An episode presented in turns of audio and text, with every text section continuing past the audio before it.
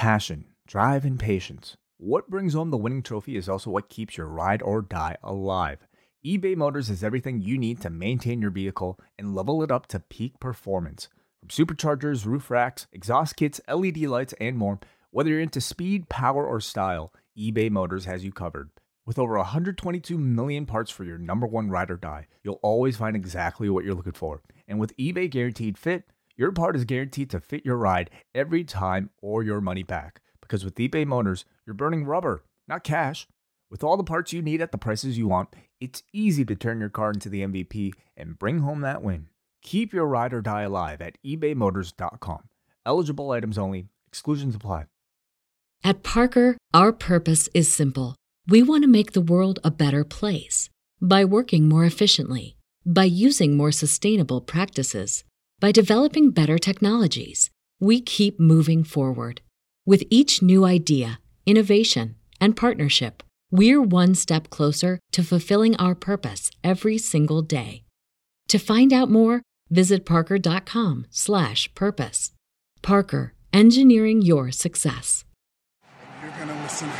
Come on, Uce, I'm throwing it, Uce.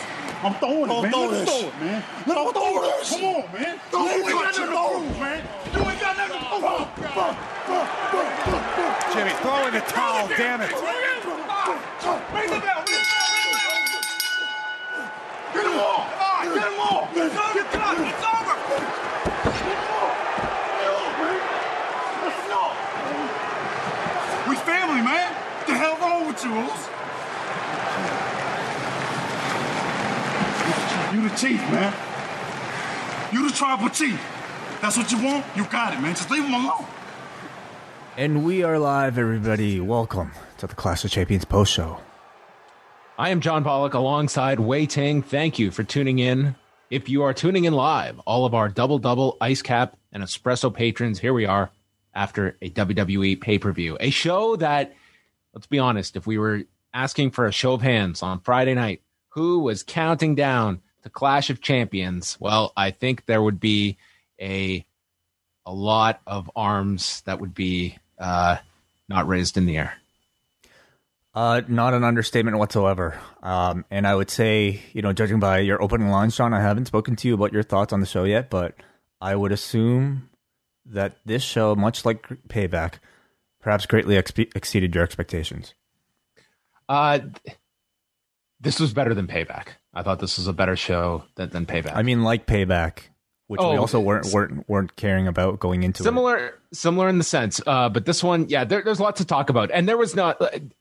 Not to do like a complete 180. Like there were matches that were cold going in that were just a time suck on this show. But the meat and potatoes of this show, um, that's what you're going to remember this show for. And I think they they delivered um, above and beyond. So we'll get into all of that. But uh, Wai, how has your weekend been? This is show number two for you today. How are you holding up on this Sunday night at a WWE proper post show start time of just after 10 p.m. Eastern time? I love it. I'm doing all right. Yeah, doing pretty good. I mean, I think it helps that not only was this morning's G1 show an excellent show, like this WWE show was an excellent show too. So I, I know the, the the temptation is always there to compare and contrast between the promotions, but both shows put on ex both companies put on excellent shows tonight. All right. You guys can go check out that post show that uh, Wai and Mike Murray did, uh, recapping today's G1 show from Kobe, which may, well, I don't know if this was the best match of the G1, but I'm kind of leaning towards it being with Ibushi and Ishii. Uh, but without any doubt, Ishii is the MVP after five days. There's no question. After five days amongst the crop, yeah, I definitely say so.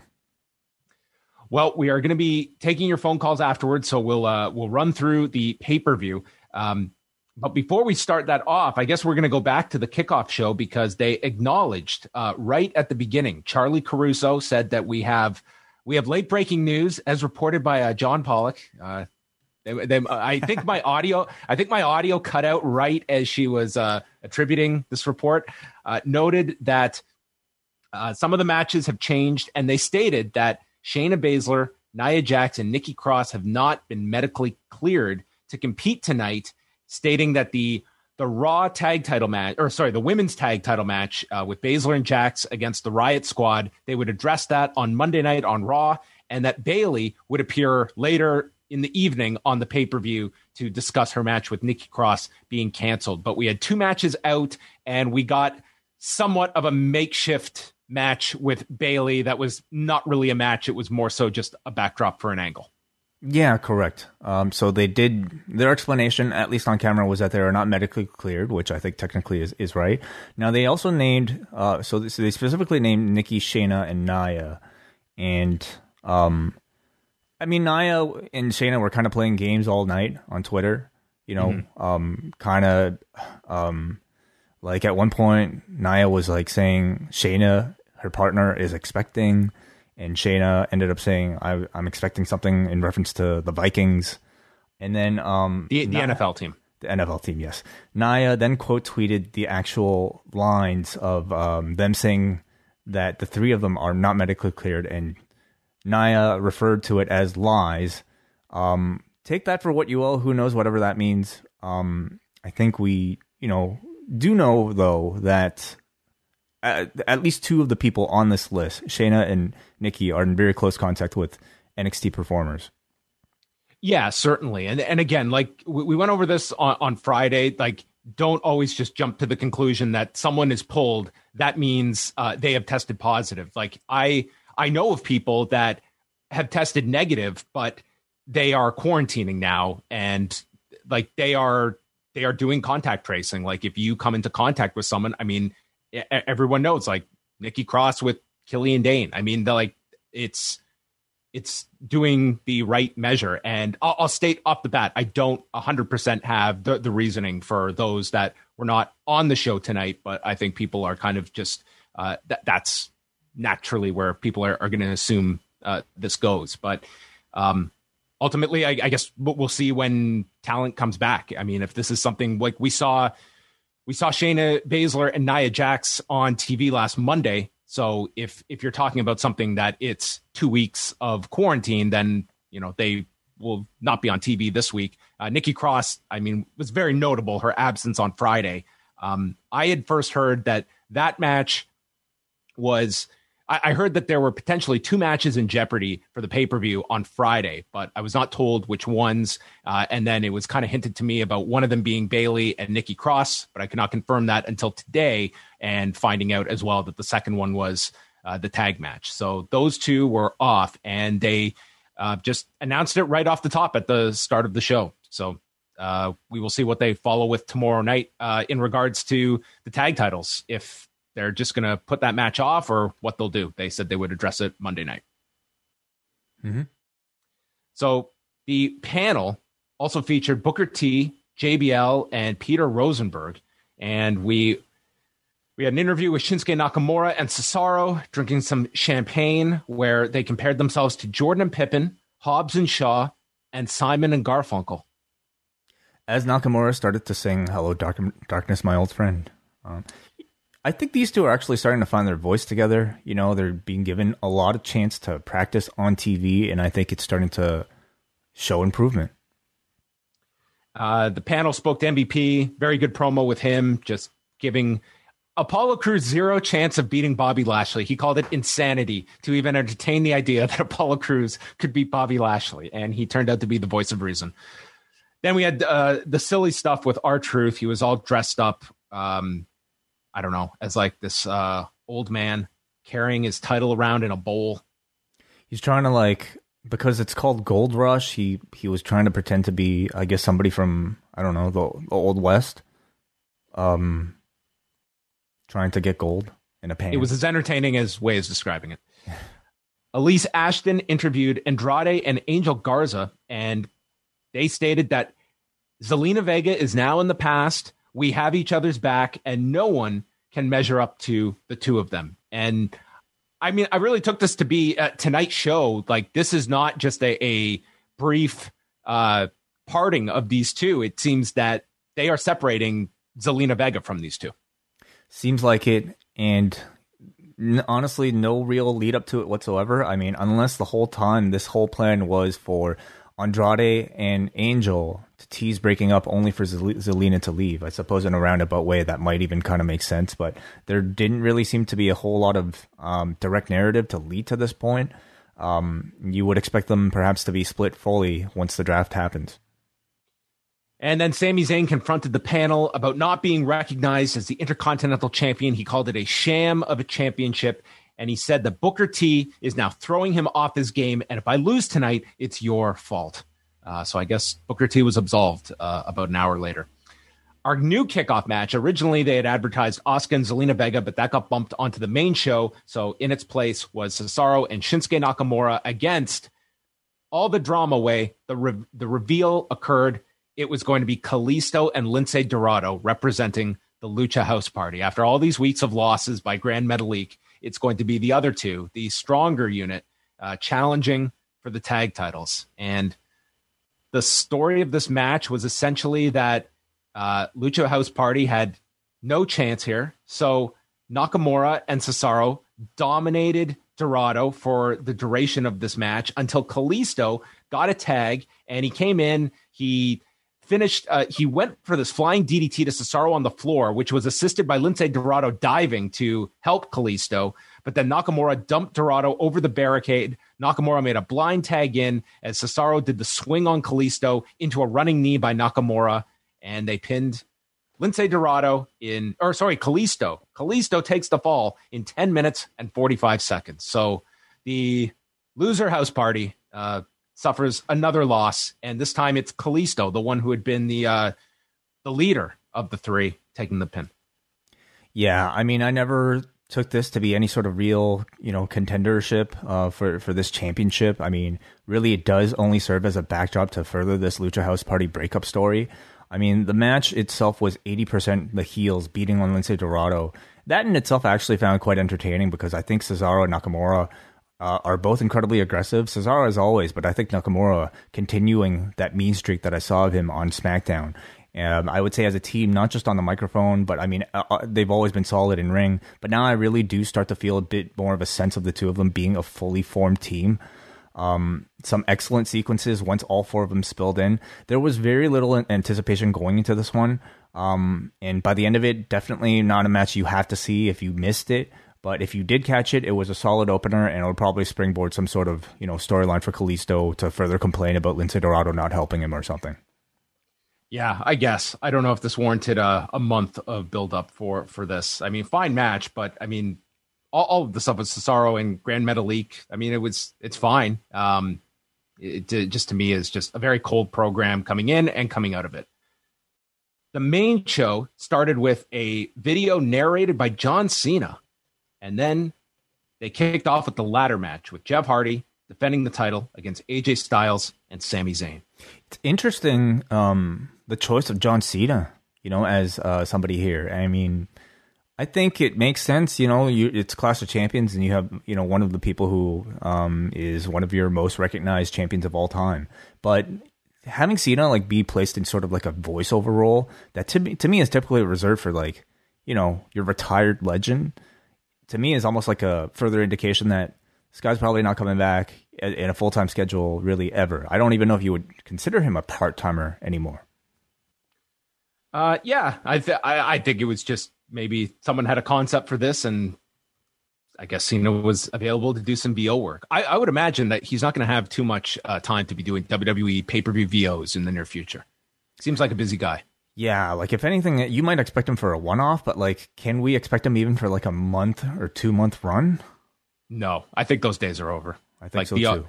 Yeah, like at, at, most you'll get the odd. I, I I really believe at this point, um, even doing a match, it's not so much. It used to be well, this guy you can tell he has a real love to to do all this stuff and keep showing up but it was the physical limitations and now it's the liability. It's, it, it's a liability. It's the, like no way you're going to do a wrestling match at you know for for a guy like him that you know could tear something uh just not being active in in wrestling. I would say that the the days of in-ring stuff um not to say he'll never do another match but i don't think we'll be seeing one anytime soon. Mm-hmm this ladder match, uh, this would be an example of a match that uh, John Cena would not be able to clear with uh, DC or anybody.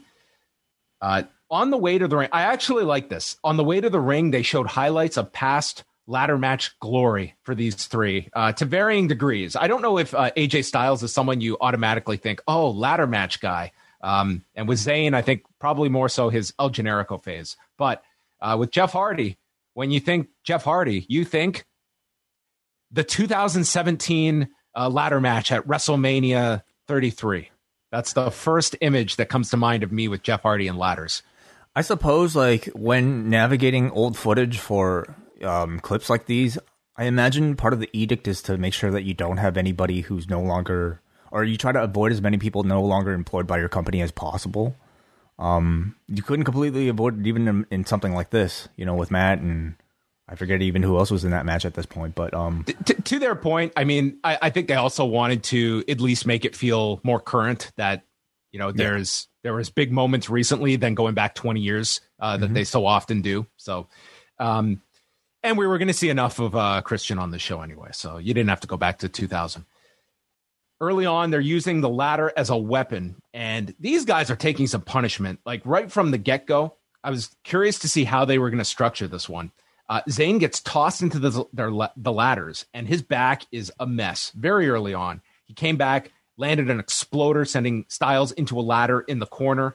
Uh, then Zayn climbs the ladder, and AJ takes out the miniature ladder from underneath the ring, and he just whips this thing into the ring right at Sami Zayn. And it just looked like what, what a painful spot to just take this ladder for just full force whipped at you, and that's what AJ did.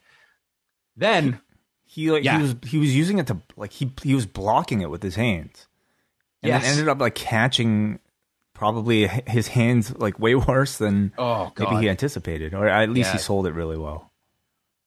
Then we always have in in these ladder matches. You give him enough time, we're gonna get the Jeff Hardy. Hey, I've got an idea spot. Well, his idea was, hey, hey guys, I'm going to climb the large ladder. But then, Sami, you're going to tip it. And I'm going to slither down like a snake, as Michael Cole described it. Um, this, if you were describing this to me in in my head, I would be stating there's lots of problems with this. I don't think this is going to be smooth, Jeff. And it was not. He just crashed and burned down to the floor, caught up in the ladder. His like leg was tied up in it. I, I mean, I thought this guy was dead. I don't know if what ended up happening was happening was exactly how he had pictured in his mind. Uh, in his the, uh, his I, imagination. Imagination. I'm really not sure. Um, by the end of it, I mean, it resulted in a man falling off a ladder, which I think you can always, you know, like just brush away as, oh, okay, yeah, the chaos. This was nuts. Uh, but it was definitely weird, and I couldn't really tell exactly what they were setting up yeah, it just looked like a mess, but it looked like it hurt. And sometimes in these ladder matches, that gains you points with your uh, audience of, hey, that looked like it sucked. Cool. Mm-hmm. Well, they escalated that because Zayn was set up on a ladder on the floor. Hardy had come back to life at this point and calling back to the clip that they had used when he was coming out and a spot he has done many times. Jeff Hardy climbed up this ladder onto the floor and came off with a swanton, breaking the ladder with Zayn on it. And I mean, I know you've got like this ambient sound now and you've got these LED screens, but my God, does it take a lot to pull off something like this in pretty much an empty arena that Jeff did? This was nuts.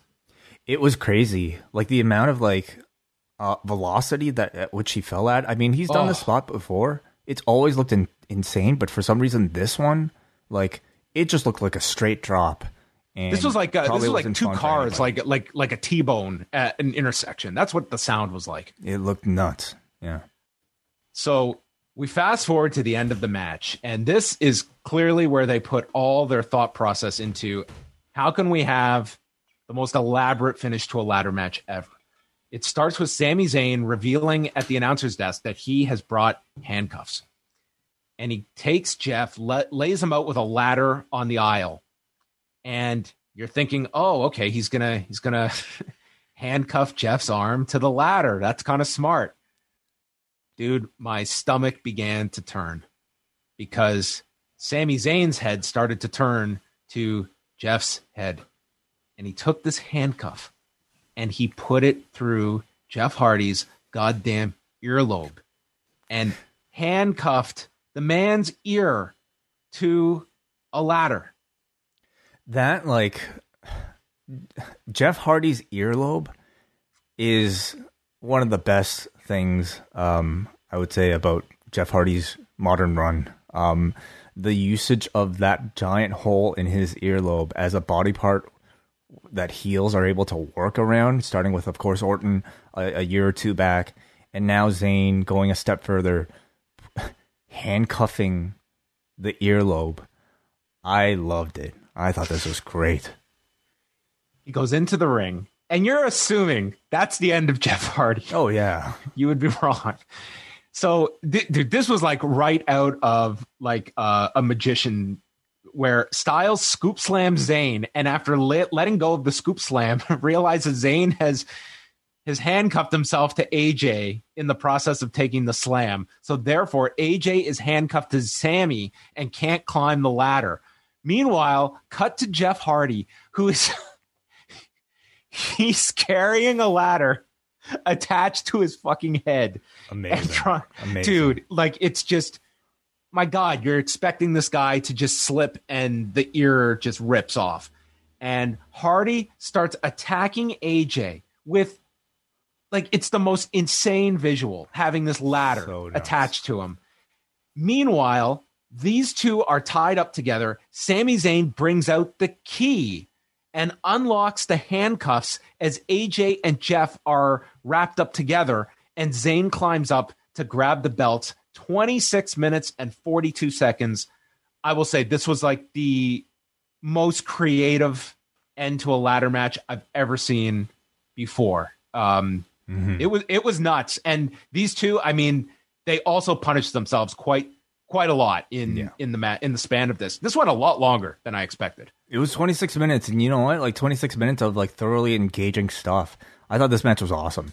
It's not easy to like find a new spin on a gimmick as common and as overused as a ladder match these days, but I thought there was a great deal of crea- deal of creativity here.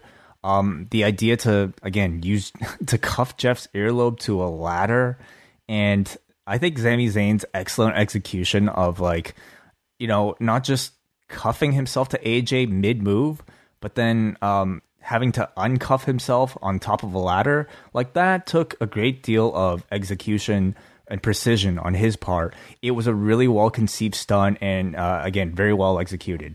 To me, um, you know, you and I had wondered, hey, like, these guys aren't necessarily like you know too young anymore. How much punishment are they going to take in a match like this? We thought that they would take it more of a you know psychological route, um, and they did by the end. But like this match was not without its risk at all. There's a great deal of violence here, um, but to me, like what makes this ladder match stand out and what'll make make it be be a remembered match by the end of the year, maybe even years from now, is the cleverness of the finish. So great job there. I also wanted to say I thought the announcers did a great job here. I thought Michael Cole does is, is somebody who doesn't nearly get enough credit. I thought he was fantastic in this match, and the crowd sweetening. You know, as much as I think like people might complain about sort of the artificiality of it, can you imagine this match without it? You know, No, we we saw it at WrestleMania and it sucked. Like they, they those guys killed each other. They had a great match, but I just I was so I just hated watching these guys killing each other to silence. Mhm. It wouldn't have worked. Um, the the audio noise. It, I think they they've done a better job of it. It's been sounding more natural lately, and I think it is absolutely necessary for these matches. R-Truth was in disguise backstage and he goes into the referee's lounge and he starts arguing with them. And meanwhile, out in the in the lobby or the area there, Drew Gulak is warming up. For what? We don't know. But he would later explain that you've always got to be alert and I guess in your gear. So he ends up coming from behind and rolling up R-Truth and Drake Younger counts three and R-Truth loses the title to Drew Gulak. With the threat that the belt is moving to SmackDown. What a threat.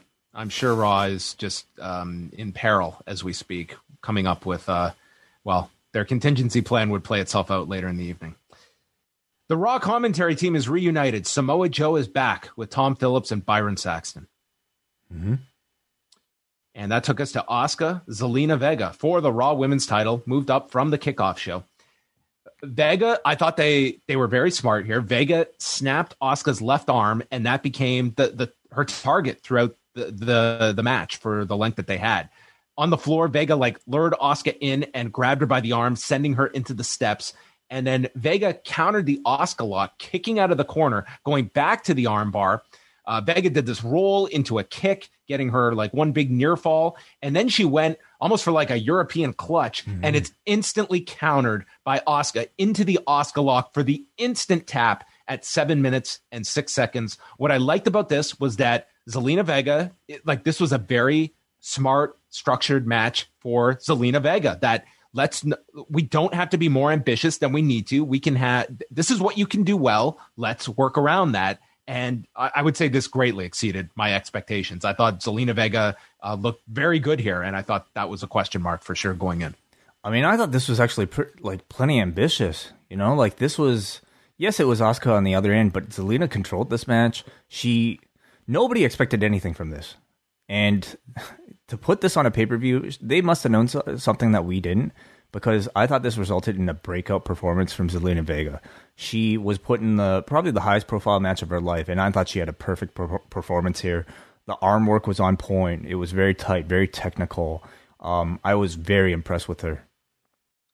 Yeah, I think this uh, again exceeded expectations. And Charlie then interviewed Asuka. She called Vega a firecracker because she's small and dangerous, but she was not ready for Asuka. And she offers her hand to Vega. Vega won't shake it, but instead bows down before she attacks Asuka with a cheap shot. So I got the impression that they'll probably if I, I, don't know if this is necessarily going to be a feud that continues. It very well these two could get separated at the draft, but I think we get a rematch, maybe even tomorrow night.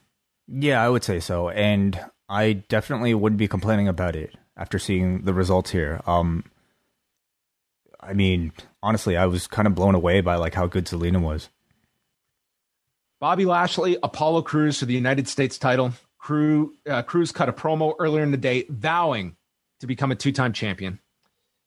Lashley was out there with MVP. Uh, Bobby uh, Apollo Crews came out with Ricochet, and Crews had the advantage early on until he didn't. He got uh, his offense in, hit a standing moonsault, and then landed on his feet, coming off the shoulders of Lashley, and hit a splash from the top, only getting a two count. Lashley slammed him, the hurt lock, and submitted him in eight minutes and 15 seconds. This was just there. It was decent. Uh, it was very hard hitting, but unfortunately, feels very insignificant in terms of even storyline. Uh, other than, I guess, the idea to cement the, you know, the fact that in a one-on-one situation, Apollo Crews clearly could not beat Bobby Lashley. Oh, it's so, cemented. Yeah, so I would say, like coming off of this, I mean, I it, it, you would assume that maybe Apollo and Ricochet will be recruiting somebody else to help them, but the draft is coming, and you have to also anticipate at least some of these people being broken up from the other. So uh, this might be the end of, end of the line for Apollo Crews, and that would be terribly disappointing. You know, after all the time that they put into the guy, um, if this was the end of this program where he just like gets kind of pretty much like swept under the rug by no, Bobby you can't Lashley. you can't continue at this. Like you need something major to uh, advance this yeah. because this has been beaten into the ground. I'll I'll say this, and it's like my one critique of the ladder match that we saw earlier, and it's directly like what Jeff Hardy was so able to build, like make a name for himself along with that that whole group in 2000. It's that you know they they had a great match tonight, but did any one of those three necessarily need it? And this comes at a time where, man, look at some of this talent that you have that are just so struggling,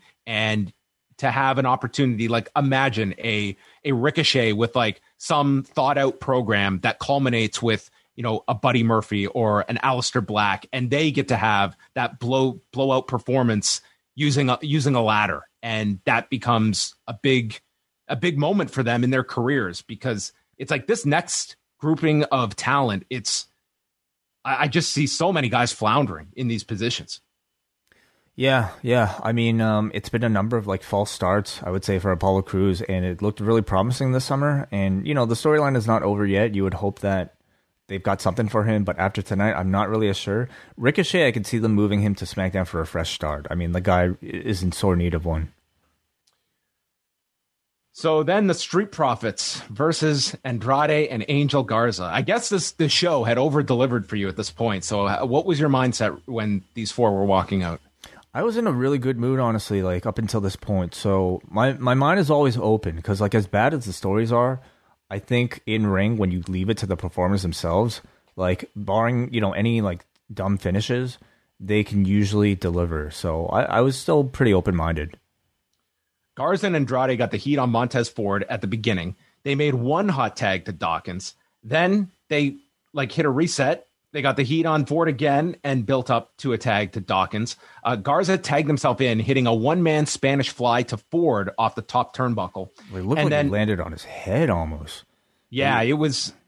Yeah. Uh, what uh, he he did the one man Spanish fly, but then it was afterward where he hits this like running knee strike to Ford, and he instantly goes down, and you can see like his left leg is injured, yeah, to to some degree, and he just uh, communicates to the referee. The referee puts up the X, and Garza tags himself out and rolls to the floor, and that's what the last we see of him.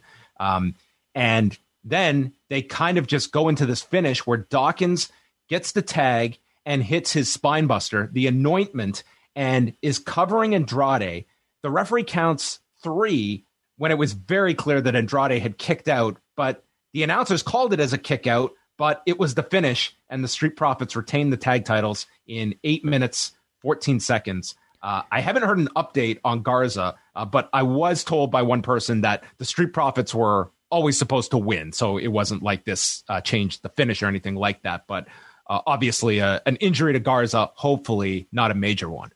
It was a very similar situation to the way we saw them treat the injury to Ivar on Raw, where a decision was made to end the match early due to a legitimate injury.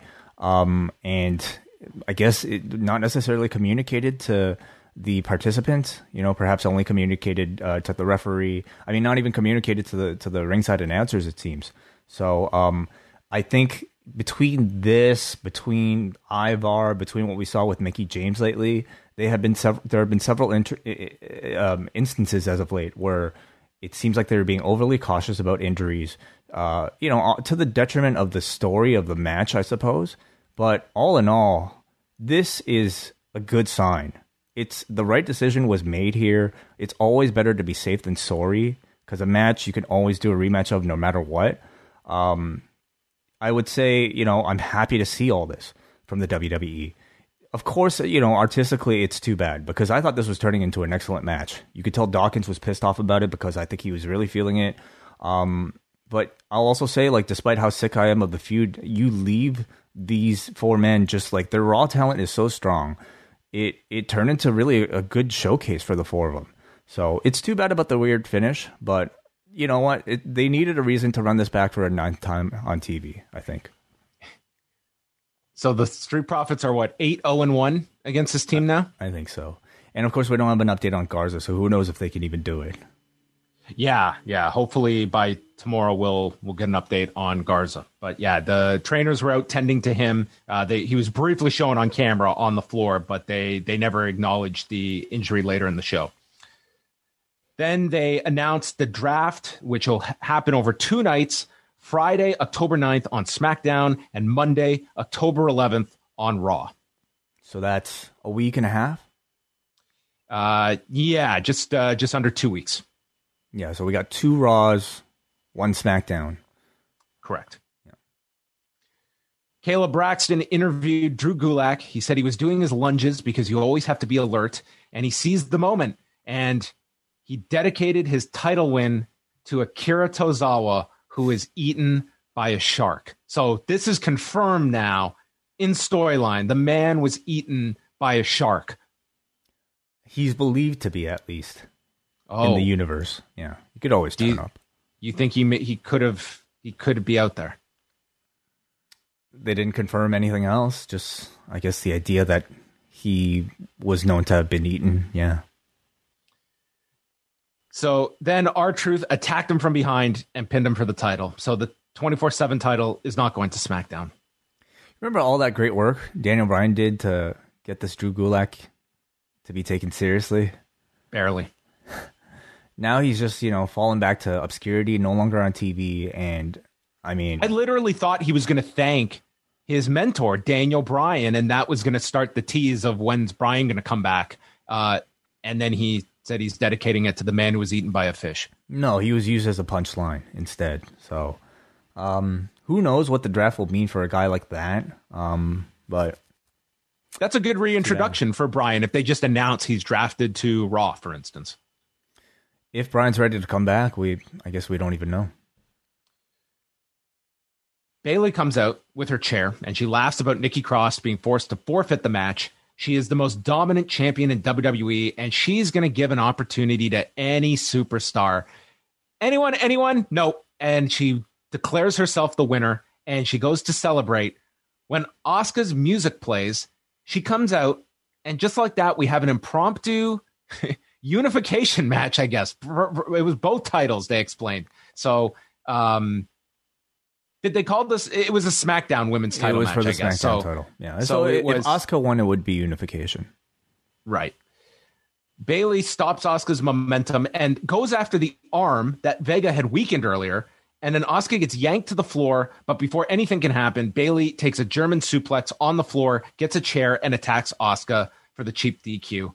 Uh, nothing match. And really, they were just segueing to the ankle. Hmm Yeah, they they could have just not done a match. Period. But I don't know um, why they did the match. I don't know why you just didn't have Sasha show up uh, and attack her. I guess you needed a reason for Bayley to turn her back that was a bit more of a surprise. Maybe there was just, you know, um, they wanted to really stick to the idea of all championships being defended on the show, perhaps, you know. Um, I, Well, they already couldn't do that with the women's tag titles. Yeah, yeah, but this is one of the main titles, and Bayley's on all, all over like the the promotional material. She was in the opening video, so maybe that was why. I mean, as far as the choice of Asuka goes, I, I I thought it was a tough situation that they found themselves in, and really, like, who else could you have put on that roster that would have elicited any sort of interest to maintain people for five minutes?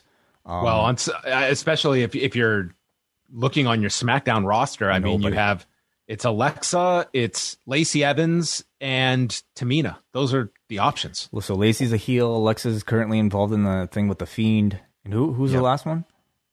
Tamina or Carmella. Tamina, Yeah, and Car- and Carmella, you're introducing with this new character. So Mm, yeah. you didn't really have a long list of, of people. Um, you know, it was a nothing match. I just it, it just was to set up the Sasha thing. I mean, it was it was under four minutes. Uh, they also called Bayley the chairwoman of SmackDown. So, L.A. Park, look out. Uh, Banks shows up and attacks Bayley on the floor and brings her into the ring. Uh, she gets kicked down and is selling the neck, but comes back and attacks her with kendo stick shots, which are the weapon of choice. Makes me think that they're coming out with a WWE kendo stick toy. And Banks takes the chair and Bayley retreats to the floor. Um, you know, I I know that uh, barring my idea of they get separated in the draft and Banks has to work her way to a title shot, I think this is happening in four weeks. Way I think so too. I Um, think it has to at this point. Yeah. I I don't know if you keep them on the same brand. Honestly, like with I think uh, things uh, building uh, to as much of a head as they have, like it it feels like a blow off would indicate that they would be switching brands and being separated. So it might be a situation where they're both drafted. Like Hell in a Cell is going to be interesting because like how are they going to build to these programs over the next two weeks while um having a pay per view where a lot of the roster will be split up. It, will it kind of be that awkward transition like we've had where you know guys are not going to be in the same show after this pay per view, but for this pay per view they have to come together one last time. Yeah, it's going to be one of those confusing pay per view cycles because you got you got to do all the the draft and then have programs that you start building. You would think this week for Hell in a Cell and on probably shows. Yeah, it's like, do the changes go into effect immediately? Are we just going to have people popping up on both shows? I mean, it's it's going to be one of those cycles. Mhm. Ambulance match: Drew McIntyre and Randy Slambulance Orton. batch, John. The the slambulance match. Um, were you surprised this was uh, going on second to last? I definitely was. Um, I I mean, I think you know, I this this Roman Reigns Jey Uso thing has been um, awesome on TV, and I would assume that they themselves recognize that, or maybe they had just seen seen the matches on paper and realized, you know what, you could have made an argument for either because they were both story heavy matches that I think could have ended the, the show. But either one had the ability to end the show. I would say, like, if nothing else, that was a sign of SmackDown program being the hotter one because this was like the ultimate blow off, this ambulance match with the babyface winning definitively. Yep. That easily could have ended the show. This was not one of those where, oh, you just couldn't end the show because of this finish. Um, I, I think this was really just a sign that we're going to go with the the hotter program that was Reigns and Jey Uso, and I can't say they made the wrong choice at all. It makes me wonder, like, when this this decision might have been made. You know, was it made prior to this week, or did Friday's segment really take it over the top? And on that same note, the chronicle that they did on Jey Uso is absolutely fantastic. Um, Even though the pay per view's over, like, I would still recommend people go and check it out because I thought it was like the best, you know, twenty four seven type of countdown show that they've ever well, one of the best ones that they've ever done on a singularly focused person heading into a title match. It it was fantastic. Just drew on a great deal of history between the two. Um, but you know, without a doubt, this was the best built program on this show. Certainly, yeah. The- like that that promo on Friday got such great reviews. Like it was a real home run segment from all involved. But we go to the ambulance match that I think has certainly kind of sputtered. This, this program has sputtered over the last month, just with um, you know the different ways that they've gone and Keith Lee's involvement with this as well. So they explain that the only way to win is placing your opponent into the ambulance and shutting the doors. Right away, Orton hits a draping DDT, and Drew is selling his jaw. And Randy is teasing the punt kick when a man grabs him by the foot. And it's not retribution, it's Retro Big Show and a clean shaven Big Show. And this was our first of several cameos, which I noted were the only cameos WWE performers could take part in. Oh, is that official now? No more WWE cameos? Well, it doesn't seem to be uh, something that they're going to. I mean, they're they're doing those virtual meet and greets now, so I don't. I, I wouldn't imagine that cameos are going to be a, a thing of the future. Yeah. Um, what I wanted to know is, like, I could see Akira Tozawa sneaking in. I could see like any member of Retribution possibly sneaking in unnoticed. How does the Big Show get by all those layers of security? How does the Big Show manage to sneak up next to the ring without being noticed? Without being tested. That was the other question. Did he even get tested? Yeah.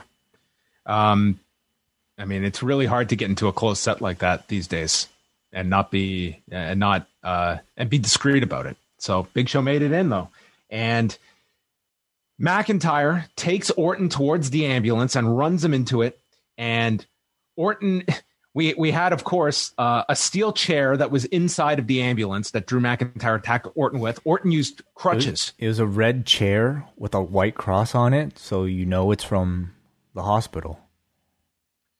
Clearly, yes.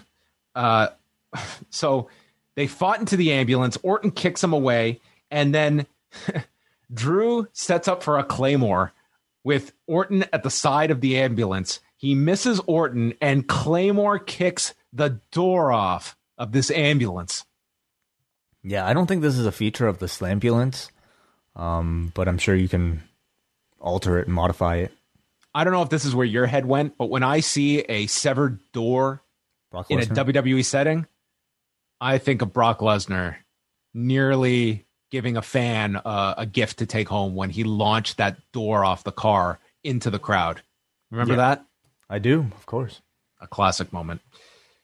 So they go backstage and they're fighting in the catering area when all of a sudden Christian shows up and he attacks Randy.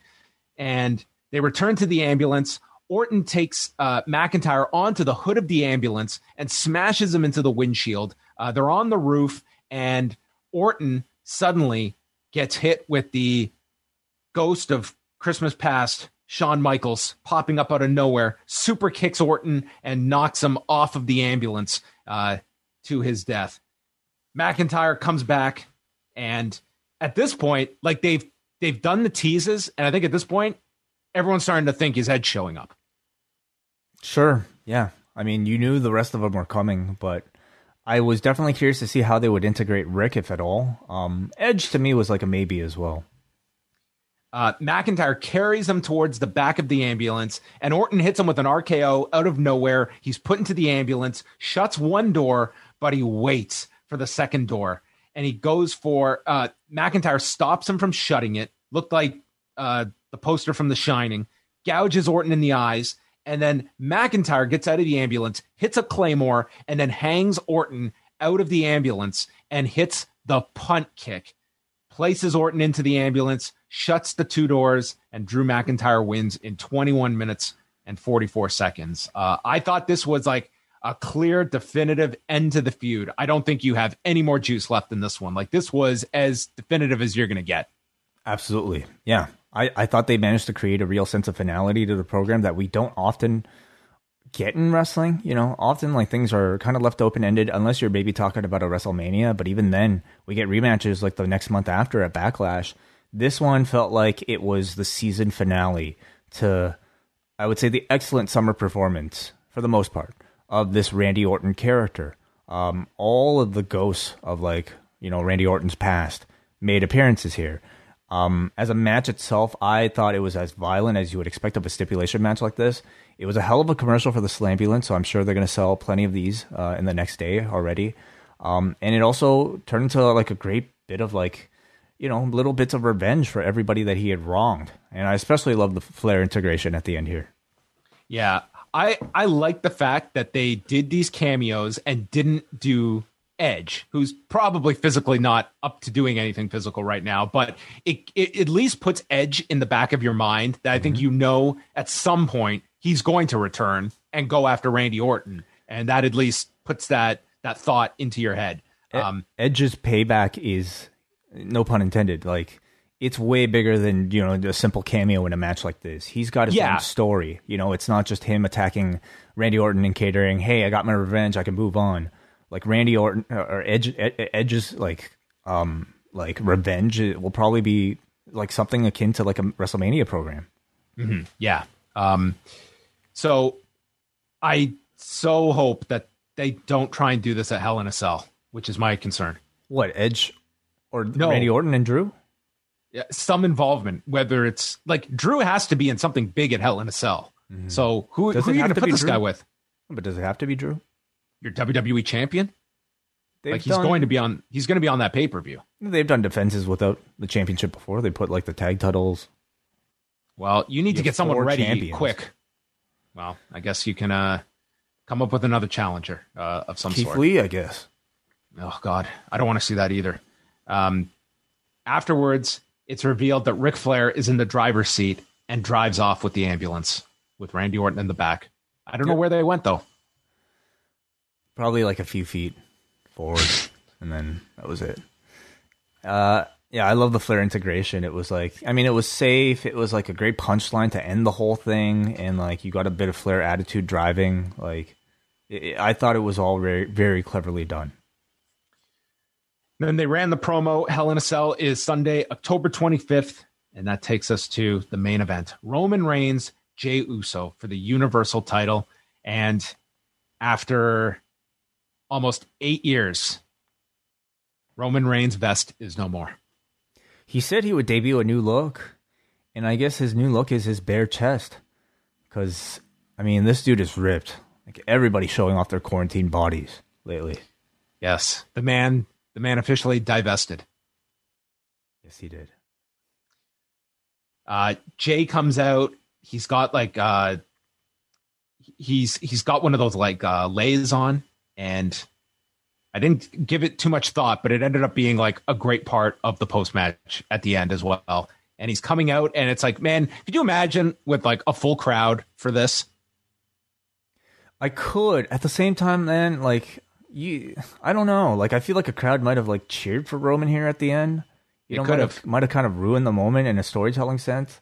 But um yeah. Could you imagine if he was like doing the ground and pound at the end and one more time, one more that would time. Be, I mean, that would suck, but like that's it's also incredibly highly possible that that could happen. Yeah, we're never letting fans back. That's that's the that's the conclusion. Or making making everybody shut up.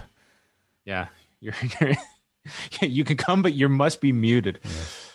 Uh, Reigns was listen. Jey was very good playing his role in this match, but man, no one was touching Roman Reigns. He was phenomenal from start to finish. Just his trash talk. The announcers are explaining that Jey is so over his head and he's getting beaten down early on. Jey eventually gets some offense in, and as he teases the running hip attack, he gets nailed with a Superman punch. Reigns is just beating the piss out of him. He's yelling, There are levels to this. Jey got this rep- reprieve, shoving Reigns into the corner, and then fires up with suicide dives and then super kicks and got a couple of near falls. Reigns digging down deep. I guess since he's now gone, the Rough Rider was fair game because Roman busted out Zack Ryder's old move. Like of all radio, moves, radio silence now. Of all the moves to take, I'm I'm actually surprised. I mean, it's not like he specifically took Zack Ryder's you know move, but like or it, like he took it because of Zack Ryder or anything. But I I I don't really think it's a great looking move, honestly. Um, but it is like another one of these like Superman punch or you know uh, what is it for phenomenal forearm types of moves that you can execute to anybody of any size from a sudden position. He needed something different for a heel. Um, I liked that idea in, in and of itself. The fact that when a heel turns or when somebody turns heel, that they change a bit of their moveset too. Um, don't love it, but at the same time, it's like all moves can get over. You just have to have the right people, you know, selling it. Jey comes back. He hits another super kick and a splash off the top for a big near fall. And then all of a sudden, Jey is in pain. And they show this replay. And Jey lands the splash. And the way he lands, Roman's forearm is between his legs. So when he kicks out, he totally just low blows the guy. What a clever spot. I thought this was a genius spot. what I liked even more like was how they managed to because like there's a bit of deniability, right? Oh, okay, did he do it by accident? And the announcers, you know, sold it as such. But then you see the look on the close up on Roman's face as he's smiling, That fucking smirk. it. As if to indicate that it was intentional. That I thought was very smart. It was uh, one of my favorite spots of this match. Reigns, uh, uh, the last like eight minutes of this are just they're tremendous. Reigns goes to the corner, he hits the spear, but he's not going for the cover because he's not ready yet. He's telling Jey, "Acknowledge me, acknowledge me, call me chief." Then he takes Jey by the face. He's all beaten down. Look into my camera. This is my WWE. He hits him with a second spear. Then he's on top and he's just laying in with ground and pound to the point that Charles Robinson is trying to pull him off. And Reigns gets into Charles Robinson's face. He says, Listen, prick, I run this place. You will be fired in one second. Don't ever stop me from doing my work. So then, as Jey is getting killed, Jimmy Uso limps down the ring and he's got the towel. Guess he's a licensed cornerman here. Jey is protesting as Reigns is attacking with more. Jimmy's asking, What are you doing this for? Jey doesn't want him to throw in the towel, and Reigns just rains down strikes on Jey until Jimmy has to throw the towel in at 22 minutes and 58 seconds. Just an incredibly well done match uh, with, with everyone. Yeah, yeah. I mean, we had wondered going into this if it was just going to be a simple squash. I think with uh, whether or not they ever even considered it, I'm my assumption is that no, is that the answer is no, because I mean, but uh, regardless, the, the the the reaction to the build and the storyline was so strong. You had a great opportunity here to really make something out of Jey Uso, and not only that, but to really make Roman a next level heel, which I thought they accomplished accomplished with both. Like Jey Uso was booked to have like a big memorable underdog story here. I would say I don't think anybody really like bought the fact that like he was actually going to win it all, but I thought they made their best attempt. Um, and I think the best part of it certainly was once Jimmy Uso came out. The final final moments of this match I thought were tremendously successful. Like it Jimmy coming out with the towel. He's no Martha Hart at Survivor Series 94. Um, but I thought he did a very good job. You know, helped create some awesome tension in those final moments, and again, really just continued to sell the idea that this Roman Reigns is a completely rebranded version of himself. Now is a completely vicious, evil heel. So you know, the last two matches I would say uh, are very sports entertainment types of matches, and maybe your enjoyment of it is going to depend on how accepting you are of, of sports entertainment. But if you're a WWE fan, I would say you're probably open to it at the very least because some of the best things about their matches in their history has been matches of this style. You know, same thing we love about like Hogan and Savage. Same thing we love about like Shawn and Ric. You know, Martha uh, uh, Bret versus Bob Backlund, like which is one of my favorite matches. You had great storytelling in here, so it wasn't so much maybe a straight bell to bell match, not at all. Um, and it was more maybe heavy on the movie like storytelling. Even though there are no cinematic matches on the show, um, they are definitely taking advantage of being able to play with the crowd's audio because in this match you had pretty much like full scripts of dialogue that Roman Reigns was reading out loud here. Oh yeah, yeah. It was like a lot of uh, dialogue from Roman Reigns, but I just thought the whole demeanor that he displayed. Um, you know, you, you go to the point like, man, this this Roman Reigns taking on the Undertaker a few years ago at WrestleMania. Um, but mm. again, I I definitely question like how long this character would stay uh, a heel if you had audiences at all these pay per views because uh, people are going to get behind this Roman Reigns character at, at, a certain point, but he has been excellent. He's um, finally got the edge that I think he so sorely needed as a as a baby face. Um, and more more more so than that, I would say creatively, the man so, feels so incredibly creatively stimulated. You know, he's cutting promos on his own on Twitter as this character, and this was just a storyline that just felt, was was like so rooted in reality. I mean, we're talking a lifetime between these these these two that in four short weeks they managed to create one of the best storylines of the year. Um, almost a bit of a shame that it had to end so quickly, but I mean, I thought it really did end on a really strong note. Yeah, yeah, I, I thought this was uh, a, great job by everyone involved, and a very a very good pay per view from the WWE on Sunday night. I think you had you know the the ambulance match. I thought was a fun match. They they worked it well. The main event was tremendous. Uh, the ladder match, I think a lot of people were were very happy with. And you had Zelina like, Vega look good. Like who would have thought that?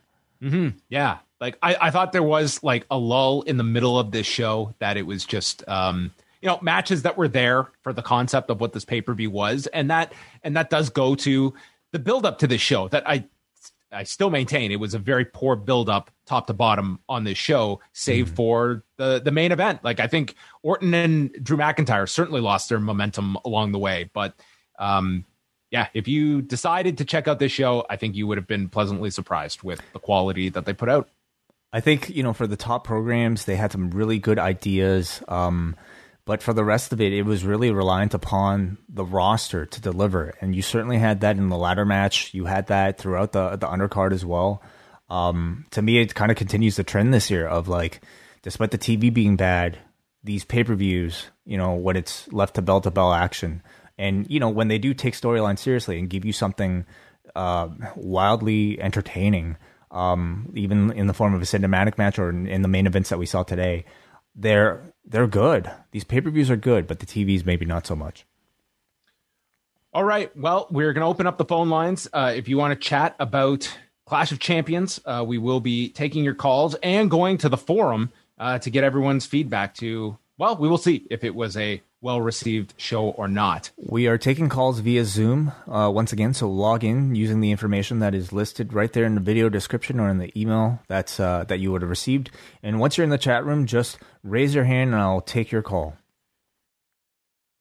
All right, we go to the forum, and tonight's show at forum.postwrestling.com gets a 6.54. Yeah, uh, I honestly thought it was way better than that, but I mean, I think build and interest definitely might have a big effect on it. So let's see what people have to say. Uh, let's start, start, off. Uh, I'll start here. Uh, you, you, go ahead. You go ahead. All right, we got a, uh, this person, James, who says, Hello, John Wai, as a new cafe member for the G1 Climax coverage. I might as well share my thoughts on this show. Between the NFL late games and the Eastern Conference Finals, the Clash of Champions, there was so much going on at one point that I thought Bam Adebayo and Enes Kanter were going to wrestle for the U.S. title tonight. Thankfully, unlike Wai's boys, Clash of Champions didn't cost me any money. Take that for what you will. Um, I'm gonna have to speed through some of this because uh, he gave a lot of detailed thoughts here. He says Randy Orton's entrance was so long, I literally fed my cat, talked to my niece. Uh, Reigns Uso was a great match, but the final stretch went a bit long. Reigns' facials were a bit over the top, but his mannerisms telling Uso, not today, son, combined with Uso's comeback, was great. I was surprised to learn there's a ref's lounge. Okay. Uh, all in all, 7 out of 10 pay per view. All right. We continue on and we'll go to Dave. Unfortunately, I was only able to catch the main event. Uh, I only have one match to comment on, and it was a story. It was storytelling at its best. Roman is the best heel in the business. I'm sure you guys will talk about it anyways, but where does he go from here? Unless Jimmy is cleared, I can't see this continuing much longer, even though this is the best storyline in WWE right now.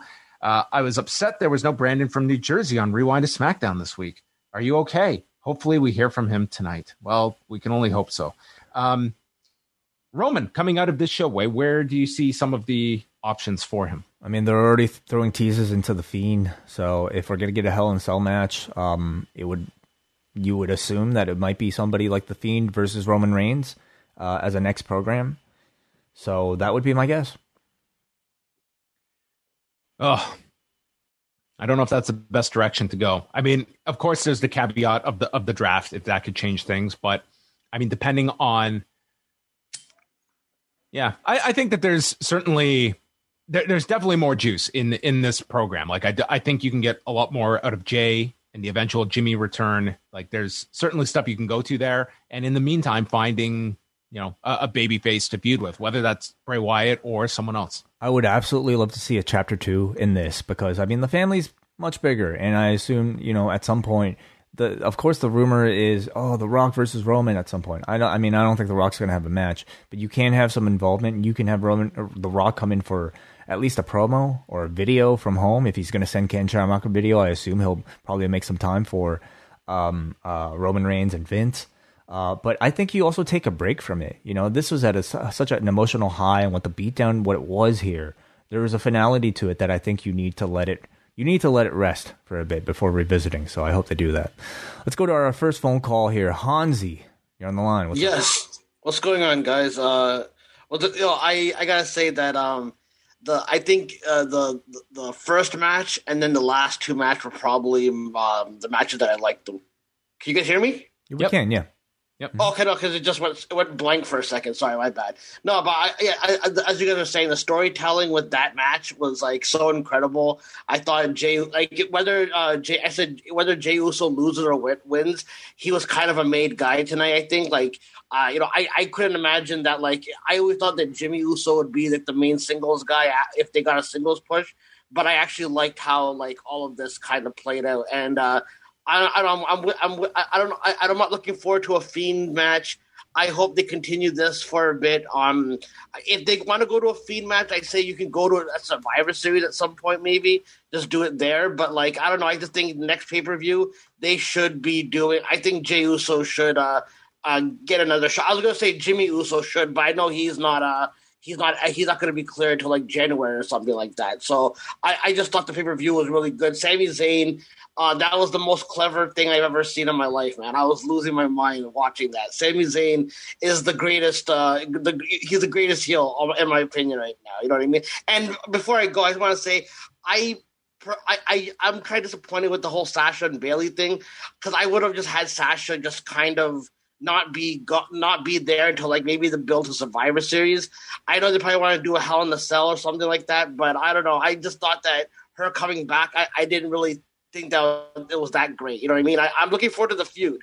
I just didn't think that she should have come back or had an interview from like the previous weeks or even coming back tonight. That's and I'll leave you guys with that. Thank you for taking my call. Thank no you, problem, Hansi. Thank you.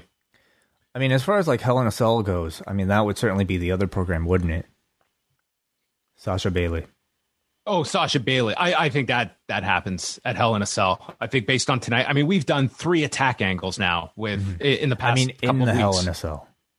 Yeah, Cell that's what I'm saying. Yeah, yeah. Like I, I don't see them holding off on that. So I, I, I earmark that as one.